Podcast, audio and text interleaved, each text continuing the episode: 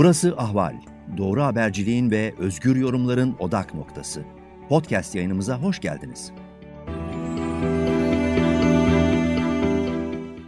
Merhaba sevgili dinleyiciler. Ben Zülfikar Doğan. Bu hafta oldukça yoğun bir dış politika gündemi yaşayacak Türkiye. Başkent Ankara çok sayıda ülkeden Dışişleri Bakanlarını ağırlayacak. Bunlar içerisinde en önemlileri Rusya, İran, Almanya ve Hollanda Dışişleri Bakanları. Tabii neden bu kadar yoğun bir diplomasi trafiği var Ankara'da? Şöyle ki bir yandan Cumhurbaşkanı Erdoğan'ın açıkladığı Suriye'ye yönelik yeni harekat planları.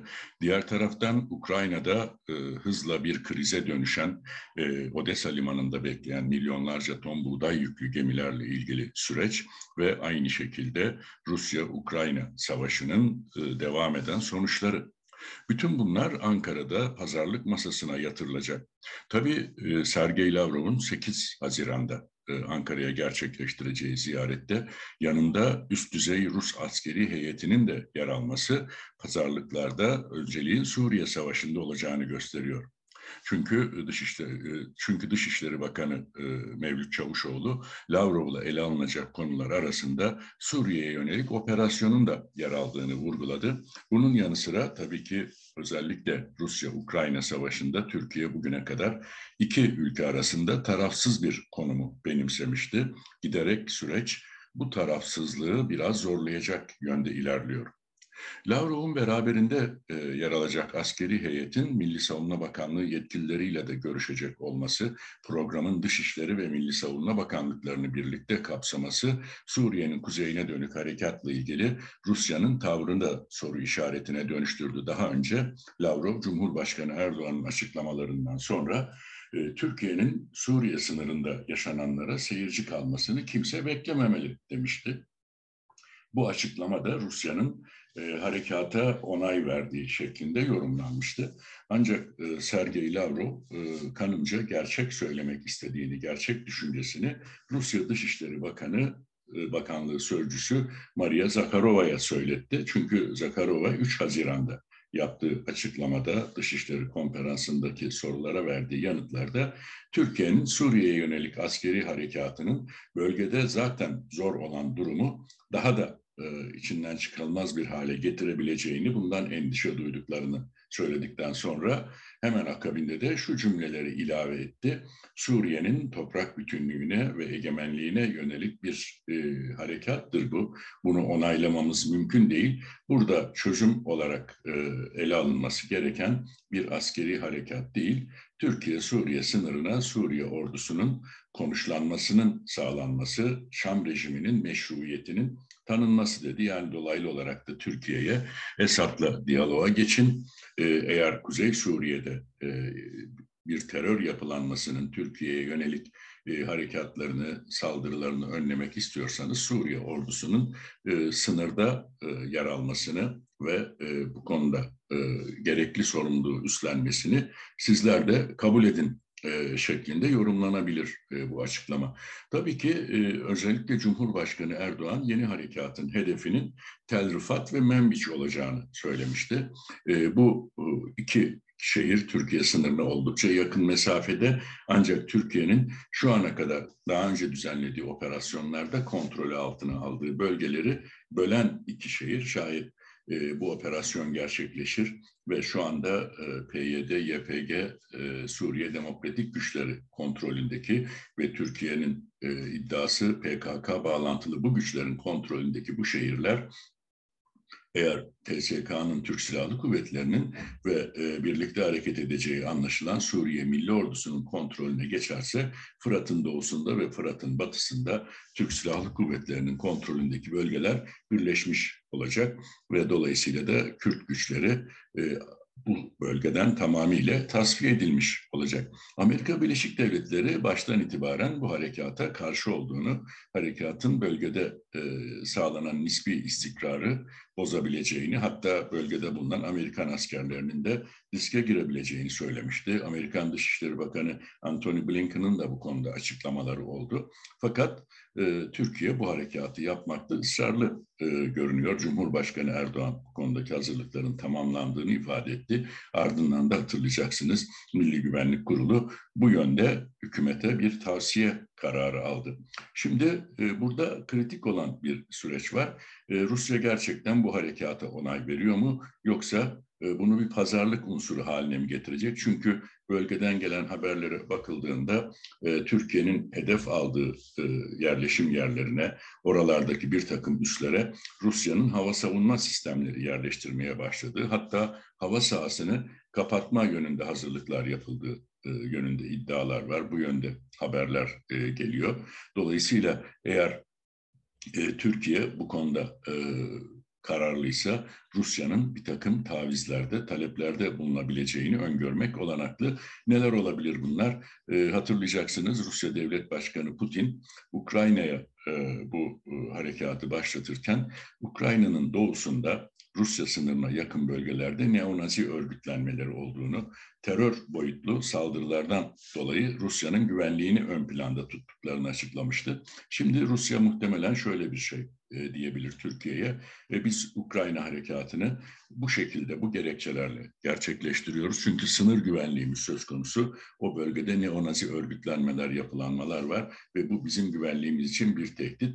E, siz de PYD'nin, PKK'nın, YPK'nin e, terör örgütü olduğunu ve sınır güvenliğiniz için bu harekatı yapacağınızı söylüyorsunuz. O zaman e, bizim Ukrayna harekatındaki tarafsızlık pozisyonunuzu bir kez daha gözden geçirin ve bizim bu harekatımızın meşruluğu yönünde bir tavır izleyin veya NATO içerisinde bu tezimize destek çıkın diyebilir. Böyle bir talep olabilir.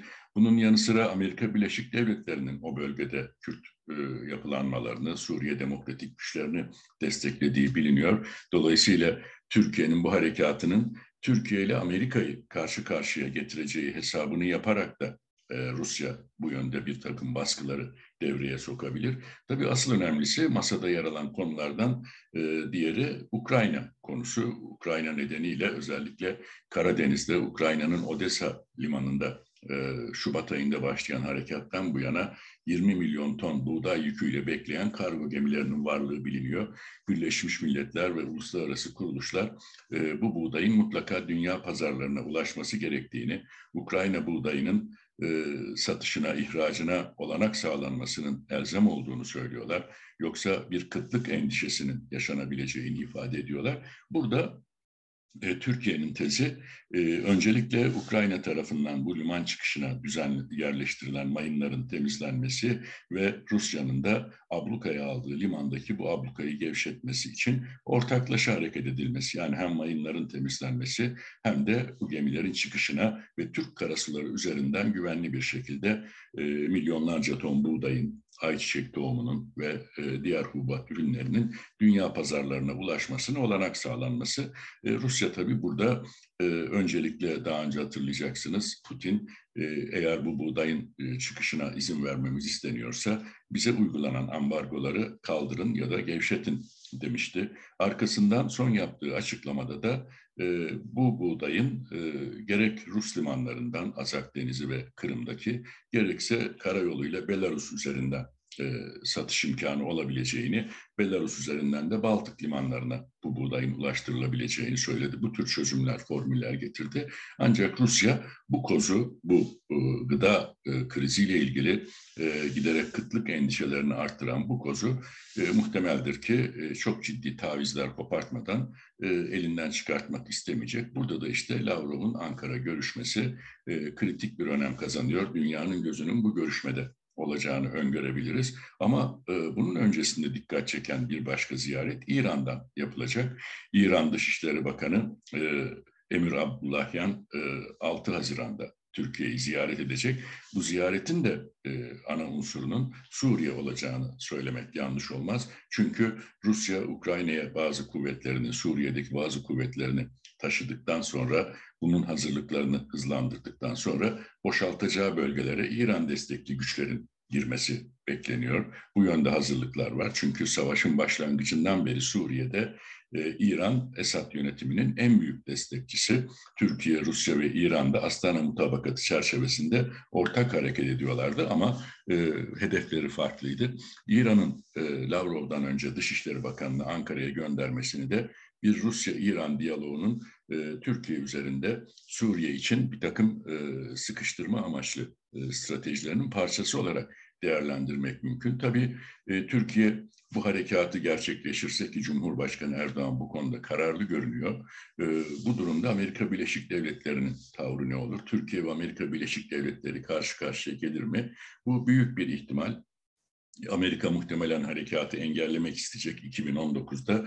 Rusya ve Amerika bunu birlikte yapmışlardı. Ee, Mike Pence Ankara'ya gelmişti dönemin ABD Başkan Yardımcısı.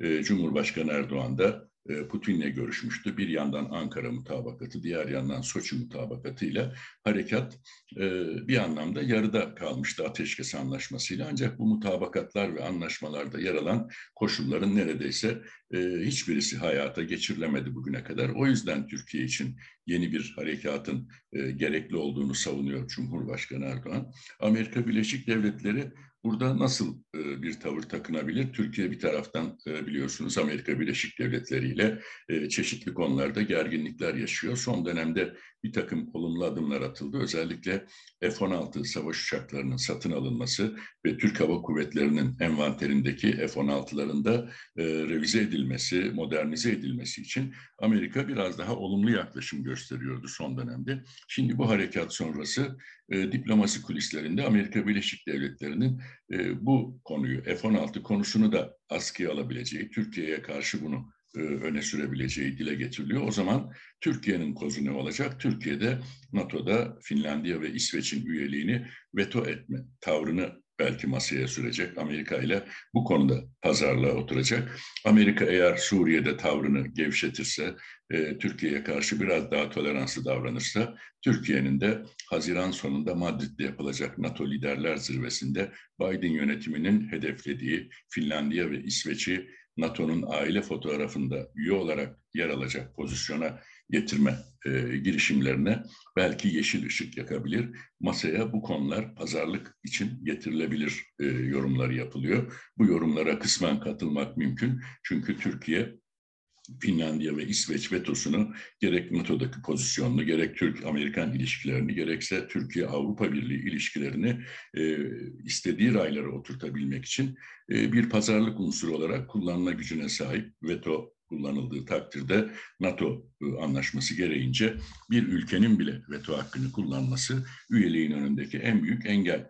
E, bu hafta dediğim gibi e, Almanya Dışişleri Bakanı Annalena Baerbock 9 ve 10 Haziran'da Ankara'da olacak. Orada da masadaki konu büyük ihtimalle İsveç ve Finlandiya, Türkiye-AB ilişkileri olacak. Ondan önce Hollanda Dışişleri Bakanı Ankara'ya geliyor. E, bütün bu diplomasi trafiğini e, hep birlikte değerlendirdiğimizde şöyle bir sonuca varmak mümkün. Bu hafta e, Ankara'da çok kritik pazarlık masaları kurulacak. Ukrayna için, Suriye için, İsveç ve Finlandiya için, Türkiye'nin elindeki kozlar ve karşı tarafların ellerindeki kozlar masaya yatırılacak. Herkes masadan en kazançlı şekilde kalkabileceği stratejiyi izlemek isteyecek. O yüzden bütün bir hafta boyunca geçen haftanın e, yoğun ve gergin iç siyasi kavgalarının dışında bu hafta Türkiye daha yoğun bir e, diplomasi e, mücadelesi sergilenecek e, pazarlıkların sahnesi olacak. Ankara çok sayıda Dışişleri Bakanı'nı bu pazarlıklar çerçevesinde ağırlayacak. Evet bakalım göreceğiz bu hafta bütün bu görüşmelerden sonra ne gibi sonuçlar önümüzdeki günleri ve süreçleri etkileyebilecek, nasıl e, tavırlar, tepkiler ortaya çıkacak bunları peyderpey görme imkanına kavuşacağız. Ben Zülfikar Doğan. Şu anda sizlere Ankara'dan yapacağım yorumlar ve değerlendirmeler bunlar. Yeni bir yayında tekrar karşınızda olacağım. Hoşçakalın.